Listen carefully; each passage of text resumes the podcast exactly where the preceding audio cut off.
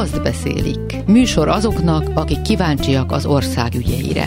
A szerkesztő műsorvezető Józsa Márta. Polgár Tóth Tamás a Debreciner.hu-tól az amerikai nagykövet Hajdú-Bihar megyei látogatásáról számol be. Bod Péter, a Népszava szegedi munkatársa azt mondja, hogy a szegediek nem fogják tűrni, hogy egy egyházi iskola miatt kivágjanak hat hektár erdőt, amikor amúgy másodt is lenne hely az építkezésre. Huszka Imre a Kapost.hu-tól és Balog Roberta Szabadpécs.hu-tól pedig arról beszélnek, hogy a régióban hogyan sorvasztják el a színházi életet. Polgár Tóth Tamással beszélgetek Debreciner.hu. Hát nagy nap volt a keddi nap Debrecenben és Hajdú-Bihar megyében, mert David Pressman, amerikai nagykövet arra járt. Miért? Azt mondta a nagykövet Toldon az első állomásán, ez a román határhoz közeli kis zsákfalu, kb. háromszázan lakják, hogy ő nem Budapest amerikai nagykövete, hanem Magyarországon az Egyesült Államoknak a nagykövete, ezért törekszik arra, hogy minél jobban megismerje a vidéket és a magyar vidéken lakóknak a problémáit. Először is ellátogatott Toldra, ahol az igazgyöngy alapítvány munkatársaival és helyi lakosokkal beszélgetett. Lidók Nóráékkal, akiket jól ismernek a Klubrádió hallgatói is. Ezt követően Debrecenben találkozott Pap László polgármesterrel, ellátogatott Nyírmárton falvára az elhíresült lomb nélküli lombkorona sétányhoz, és végig is sétált rajta. Igen, arról majd voltak fotók, és az nagyon cuki volt, és mondta, hogy hát igen, a korrupció az korrupció. Majd pedig Debrecenben ismét először a cé té el akkumulátorgyár építkezésével látogatott, később pedig helyi civilekkel találkozott. Az akkumulátorgyárhoz kapcsolódó viszonya az ismeretes? Láthatóan érdekelte a látogatása során, hogy miért tiltakoznak a debreceniek és a környékbeliek az akkumulátorgyárral szemben. Ez a későbbi helyi civilekkel folytatott beszélgetése során is fölmerült. Több olyan szervezet volt, amelyek artikulálták az álláspontjukat az akkumulátorgyárral szembeni tiltakozás során. Ott volt például a, a Mikepércsi Anyák a Környezetért Egyesület is. Gyakorlatilag ez azt is jelenti, hogy a nagykövet az megpróbált kapcsolatot teremteni azokkal is, akik hát nincsenek a hatalomnak a frontvonalában, tehát az ellenzéki vagy pedig civil ellenálló mozgalmakkal. Abszolút kijelenthető. Konkrétan említette is a nagykövet úr, hogy örül annak, hogy nem csak döntéshozókkal, hanem helyi civilekkel is tud beszélgetni. Egyébként nem csak az akkumulátorgyár ügyéről beszélgettek, hanem a demokráciáról is, a magyarországi kormány demokratikus vagy nem demokratikus jellegéről, a választásokról, sok minden fölmerült. Polgármestere, miről beszélgettek? Ő ugye azért abszolút kormánypárti ember. Erről eddig nem sok mindent közölt. Itt a civilekkel való találkozóján lehetett ott a sajtó, a polgármesterrel való beszélgetésén nem. Itt ezen a találkozón annyit mondott, hogy civélyes beszélgetésük volt a polgármesterrel, de részleteket erről nem közölt. Egyébként ezzel kapcsolatban mi érdeklődtünk tőle, e-mailben várjuk a nagykövetség válaszát. Mire tippelsz, hogy miért éppen Debrecen volt-e valami apropója ennek? Egyértelmű, hogy az u es á, az amerikai cégek és Debrecennek a kapcsolata az adhat egy apropót erre, ugye több amerikai cég is működik Debrecenben, illetve hát a, a Debreceni Egyetemen is van amerikanisztika tanszék, van egy amerikai Kuckó nevű nagyon régóta működő intézmény Debrecenben, tehát nagyon sok minden van, ami, ami alapot adhat arra, hogy ide jön a nagykövet. Vannak olyan civil szervezetek, amelyekkel már régóta fennálló kapcsolata van a nagykövetségnek, ez is alapot adhat. Nyilván potenciális későbbi gazdasági kapcsolatépítések is lehetnek, vagy szolgáltathatnak erre indokot. Mennyire számolt be erről a kormánypárti sajtó ott a régióban? Azt lehet mondani, hogy viszonylag szűkszavúan. Nem tudom, hogy azóta esetleg egy másik anyagot közé tette az önkormányzati média, de amennyire láttam, nem. Amit láttam, az az, hogy két fotóval egy rövid hírt közöltek gyakorlatilag arról, hogy itt járt a nagykövet, mindenféle konkrétumot nélkülözve. A cikkből az ki se igazán derült, hogy hol járt még Debrecenen kívül. Fontos lépés, és jól értem, első állomása volt, hogy a toldi Ritok Nóra-féle igazgyöngy alapítványnál és annak az intézményeinél járt. Ott mit lehet tudni, mi történt? Elég hosszasan időzött ott nagykövet úr, egy bő háromnegyed órán keresztül beszélgetett helyiekkel. Elsősorban arról érdeklődött tőlük, hogy honnan tájékozódnak a külvilág ügyeivel kapcsolatban, akár külpolitikai hírekkel kapcsolatban. Hát nagyon tanulságos válaszokat adtak. A toldiak egyrészt kifejtették, hogy a tévéből tájékozódnak, ezt annyira azért nem konkretizálták, hogy mely csatornákra gondolnak, de elmondták azt is például, hogy az Oroszország-ukrajnai háborújával kapcsolatban is innen informálódnak, és innen vannak olyan képzeteik, amelyek szerint a háború elsődleges felelőse az Vladimir Putyin mellett Zelenszky ukrán elnök is. Tulajdonképpen úgy írták le az ő szavaikkal ezt a konfliktust, ami két embernek köszönhető, két ember sara. Úgyhogy szerintem ez nagyon jól mutatja azt, hogy a kormánynak a finoman szólva a háború kapcsán folytatott félretájékoztatása, igen, igen, propagandája azért kifejti a hatását. Akkor úgy láttam, hogy ők sem a Debrecinerből vagy a Klubrádióból tájékozódnak. Nem, de nyilván ez azért nem is feltétlenül elvárható. Azt beszélik. Műsor azoknak, akik kíváncsiak az ország ügyeire. Bod Péter van itt, a Népszava szegedi munkatársa. Azt olvasom, és kaptam egy hírlevelet az ahang pont hu-tól, hogy február elejére terveznek egy tiltakozást Szegedre, mert hogy még mindig nem világos, hogy kivágják-e, vagy kivághatják azt az erdőt, egy hat hektáros erdőt, ami a püspökséghez tartozik, és aminek a helyén iskola épülhetne. Hogy áll most a történet, volt már róla szó a műsorban. A legújabb fejlemény az, hogy az elmúlt szombaton volt egy tiltakozó akció Szegeden. Nyilván pártok, politikai szervezetek, civil szervezetek szerették volna egyrészt hallatni a hangjukat, másrészt megmutatni, hogy az a társadalmi tiltakozás, amiről a sajtóban szó van, ez egy valóban létező jelenség, és a városban érve azt mutatom, hogy valóban az. A helyieket ugye több minden háborítja fel. Az egyik az nyilvánvalóan az, hogy abban a világban, amelyben élünk, és amelynek olyan kulcsfogalmai vannak, mint hogy klímaváltozás, klímakatasztrófa, környezetvédelem. Tehát, hogyha ezeket a kulcsszavakat használjuk, és azt gondoljuk, hogy a világunk az valamilyen módon ezekkel a fogalmakkal leírható, akkor ennél, vagy ezekkel jobban szembe menni nem lehet, mint olyan kijelentésekkel, hogy egy városban vágjunk ki hat hektár erdőt. Most hat hektár erdő, az, az, az, az egy, ez egy kifejezetten nagy, nagy terület, ráadásul akkor ugye mit beszélünk itt környezetvédelemről, meg környezettudatosságról. A másik, ami szerintem nagyon rosszul adja ki magát ebben a történetben, az éppen az, hogy a szegedi városvezetés rendre úgy fogalmazza meg, hogy nem az iskola építés ellen van, hanem a környezet rombolás ellen van. Az egész történet az azt támasztja alá, hogy valahogy nagyon félrementek a dolgok, és azt gondolom, hogy, hogy nem az önkormányzat, hanem inkább a püspökségnek a magatartása miatt. Ezt azért is mondom, mert az önkormányzat több körben leült tárgyalni a püspökséggel. Alternatívákat kínált? Alternatívákat kínált pontosan, és ami a legeslegfontosabb, hogy száz méterre kijelölt erdőtől rámutattak azt, hogy lenne ott egy olyan terület, amire rá lehetne építeni az iskolát, és akkor megmaradna a kecske és meg a káposzta is, tehát megmaradna az erdő, és lehetne iskolát építeni.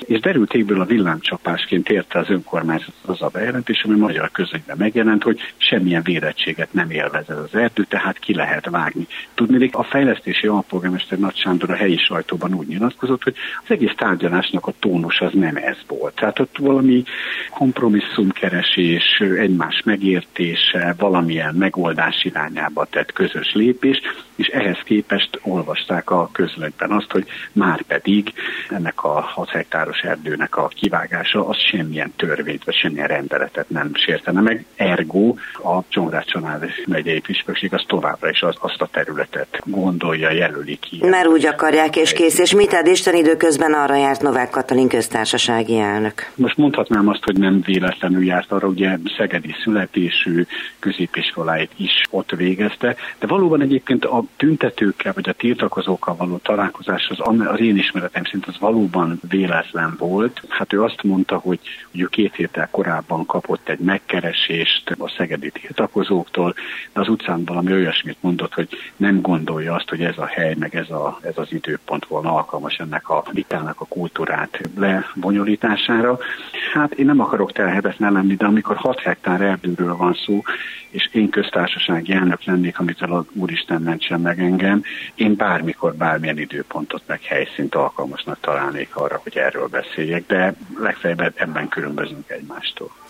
Közöltetek a Népszavában a cikkednél egy nagyon jó pofa képet, amiben a tiltakozók egy fát formázva alakzatba tömörültek a Dóm téren. Ez egy spontán dolog volt? Hát szerintem azért ezt előre kitalálták. Nem voltam jelen az eseményen, úgyhogy, úgyhogy erről közvetlen információim nincsenek, de van egy nagyon-nagyon jó, hát nevezzük szlogennek, amit viszont ott skandáltak, hogy eddig az erdő védett minket, most mi védjük az erdőt, és én azt gondolom, hogy ebben alap egy vagy két mondatban azért ennek az egész áldatlan helyzetnek az eszenciája az benne van. És akkor most az lesz a következő lépés talán-talán, hogyha megjelennek a láncfűrészek, akkor civilek és ellenzéki képviselők élő láncot terveznek az erdő köré vonni. Ez mikorra esedékes, vagy mit tudunk erről? Én pontosan időpontot nem tudok, de látva a tiltakozóknak egyrészt az elszántságát, másrészt a kitartását, arra senki ne számítson, hogy némán és fejlehajtva majd ez a közösség asszisztálni fog ahhoz, hogy ezeket a fákat kivágják, ezt hat hektár erdőt kivágják. Akár erről, hogy mondjam, nagyon-nagyon drámai jelenetek is elképzelhető. Nem akarom én ezt most ilyen föltupírozni, vagy, vagy szóval tényleg nem ezért mondom, de, de, de valóban a, a városlakókat, amennyire én tapasztalom, ezt persze nyilván hozzá kell tennem, tényleg mélyen felháborítja ez az egész eljárás. Különösen, hogy Szeged környezeti terhelése azért egy csomó dologra számíthat, például a épülő kínai autógyár, meg az Esti Gyors című műsorunkból volt szó arról, hogy esetleg talán még az is felmerült, hogy a környéken valahol akkumulátorgyárat építenének, úgyhogy lesz a környezetvédőknek dolga. Lesz bőven, és ugye a szállópor mennyisége az egy olyan alföldi városban, mint Szeged, az egy fokozottan nagy veszélyforrás, és hat hektár erdő kivágása az ezen a helyzeten rengeteget ronthat. Azt beszélik. Műsor azoknak, akik kíváncsiak az ország ügyeire. Huszka Imrével beszélgetek a kapost pont hú-tól, aki valószínűleg egy olyan helyszínen lesz újságíró a nyáron, ahol az országos színházi találkozó is zajlik.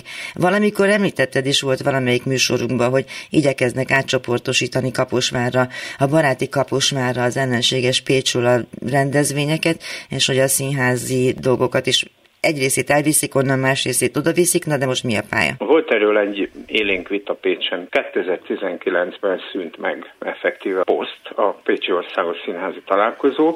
Nyilván egyrésztről akkor a kétezer-húszas járványhelyzet miatt nem lehetett megtartani. Utána viszont az ellenzéki pécsi önkormányzat, illetve meg a Vidnyánszky Attila vezette Magyar Teátrumi Társaság vitája volt az, ami tulajdonképpen zátonyra futtatta a rendezvényt, ment az egymásra mutogatás, kikiáltották mindenféle sóhernek a pécsi önkormányzatot, ugyanakkor elszámolási viták voltak, és így tovább. Most ebbe a vitába élénken részt vett Fülöp Péter, aki volt államtitkár helyettes a korábbi Orbán kormányban, kulturális minisztériumban, és Kaposváron színigazgató.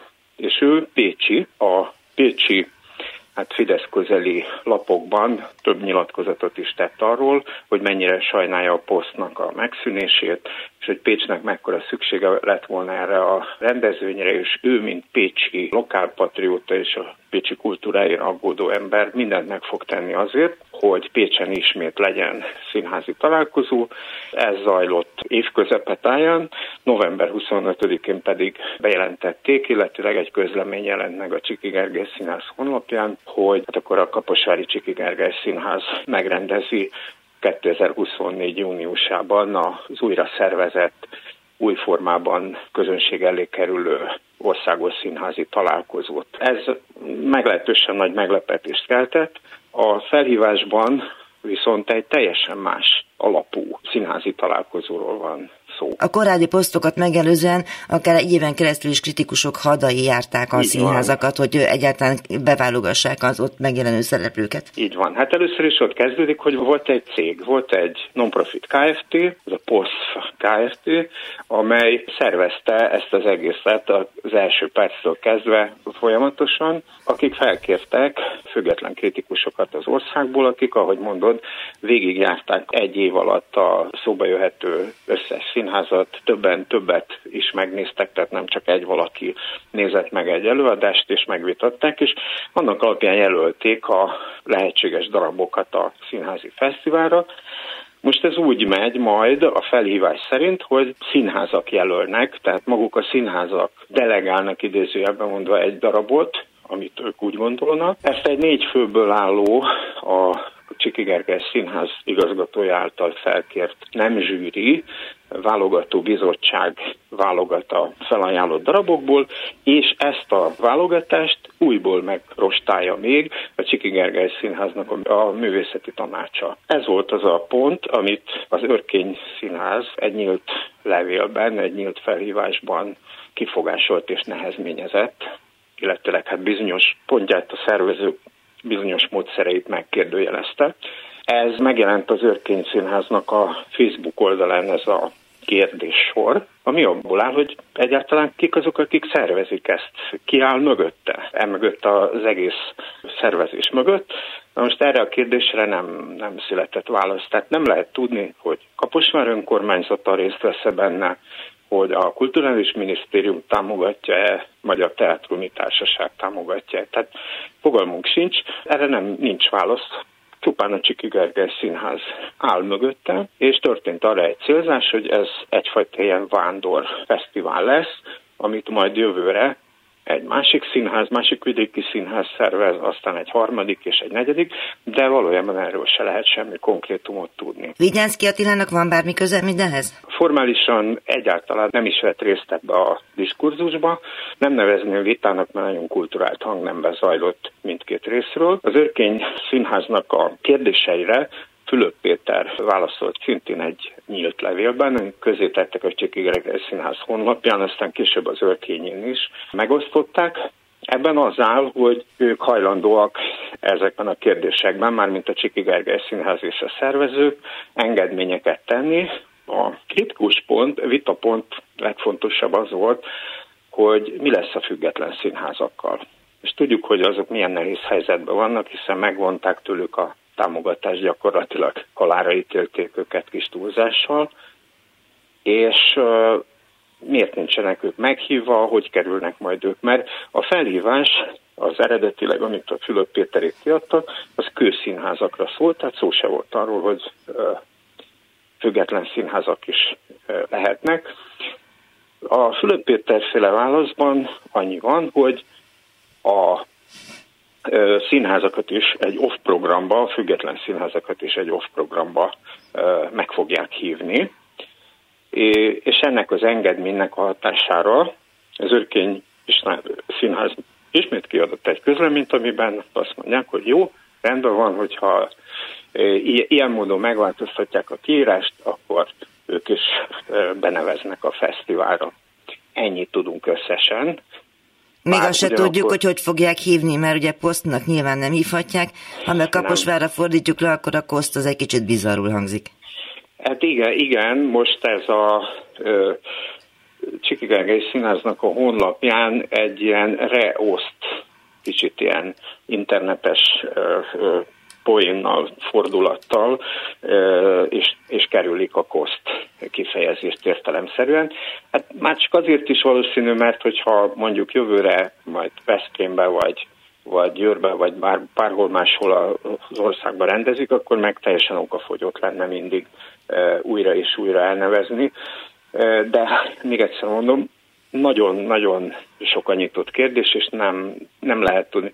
Nem lehet tudni például azt, hogy Kaposvár önkormányzata mennyivel tudja támogatni ezt a rendezvényt. Tudjuk, hogy óriási megszorítások jönnek az önkormányzatok költségvetésébe az idén, és Kaposvárnak csak februárban lesz költségvetése, nem is mondtak semmi konkrétumot arra nézve, hogy mennyivel és hogyan tudnák támogatni ezt a, ezt a rendezvényt. Tehát sem a minisztérium nem nyilatkozott, senki az égvilágon. A Magyar Színházért, tehát a másik színházi társaság, a Kesszik László vezette társaság is csak egy ilyen nagyon óvatos, egymondatos nyilatkozatot adott ki, hogy hát ők támogatják, de nem mennének bele a részletekbe. Tehát valójában semmit nem tudunk a dologról, annyit, hogy roppantó képlékeny és ö, ö, teli van jobbról, balról, felülről, hátulról kérdőjelekkel dolog. Technikailag is, szervezési, minden egyéb szempontból. Azt beszélik. Műsor azoknak, akik kíváncsiak az ország ügyeire. Balog Robert van itt Pécsről, a Szabadpécs pont hu-nak munkatársa. Már volt róla szó az Azt beszélik című műsorunkban, hogy hát a Pécsi Harmadik Színház bajban van. Most azt mondod, hogy vannak fejlemények az ügyben, mesélj. Vincze János az alapító igazgató, a nyugdíjba vonul, hát hetvenöt éves elmúlt, ez így akár lehetne egy normál történet is. Csak hát azért köszön le az ügyvezető igazgatói posztról, mert hogy hát ugyanaz a helyzet van, mint ami volt tavalyi év elején, hogy elfogyott a pénz. Pont azt a dolgot, amit fölvállalt negyven évvel ezelőtt körülbelül, hogy a kortárs magyar drámát színre viszi, azt nem képes nagyjából csinálni a színház. Ennek több oka van. kétezer-tizennyolcból azzal, hogy magánszínház lett, elvesztettek, mint egy húsz millió forintos bevételt, amit egy darabig a té á o-val lehetett pótolni, az pontosan egy év múlva megszűnt. Hát voltak visszaélések, és csak a sportban maradt, meg ott semmiféle visszaélés nincs, természetesen. Ahogy tudjuk, igen.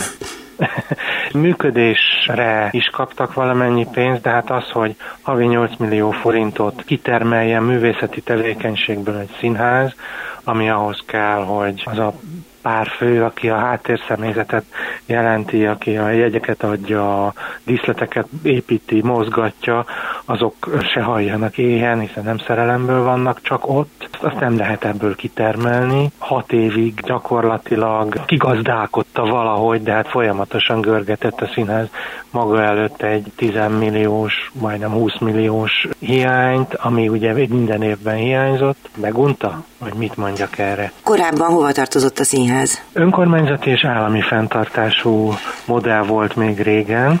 Az állami költségvetésben egy sort képeztek, hát ezt a művészi rangjával érte el a Pécsi Harmadik Színház. Mi lesz most? Hát a színháznak van egy tulajdonosa, ő kinevezhet ugye hát bárkit, csak hát megnevezzem a Vincze János szellemi védjegy, vagy ő rendezte a legtöbb produkciót, tehát hogy ez, ez, ez fog hiányozni.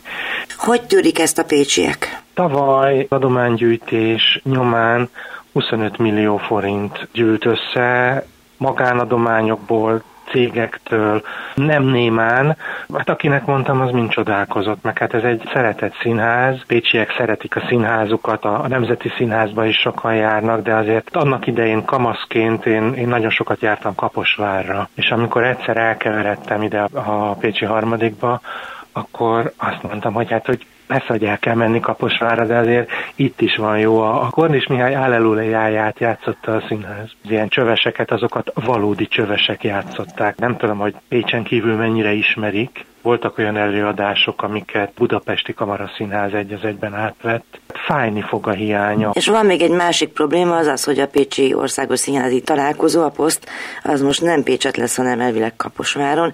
Pécstől a színházi nimbuszt, mint hogyha elvették volna. Szerintem az összes város számára nagy fájdalom, hogyha egy értékes fesztiválját elveszíti, és ezt egy nagyon furcsa helyzet miatt veszítette el, tehát nem is azért, mert Pécs alkalmatlanná vált volna, tényleg ezt egy emberhez köti a színházi szakma szerintem. Volt egy Vidnyánszky Attila előadás, amit bírálni mertek, mert a poszton voltak viták, és ő megsértődött. Mindig vannak, akik elnyomottnak érzik magát Magyarországon, és így ugye két színházi szervezet volt, viták voltak, és ahogy az egyik előre tört, úgy átvette az uralmat a poszton. A Magyar Teátrumi Társaság. Nem mondom azt, hogy minden rossz szándék volt a részükről, de valahogy a poszt annyira súlytalanná vált, a szervezők azok ugyan csináltak valamit, de hát össze nem volt hasonlítható a Pécsi Országos Színházi Találkozók színvonala a korábbihoz, és ez nem Pécset múlt. Sajnos azt kell, hogy mondjam, hogy olyan emberekre bízták, akik súlytalanok voltak. Polgár Tóth Tamás a Debreciner pont hu-tól, Bod Péter a Népszava munkatársa Szegedről, Huszka Imre a Kapost pont hu-tól és Balog Roberta Szabadpécs pont hu-tól voltak mai tudósítóink. Leoszki Miriam szerkesztőtársammal köszönjük figyelmüket, itt leszünk a jövő héten, és Józsa Mártát hallották. Azt beszélik című műsorunkat hallották.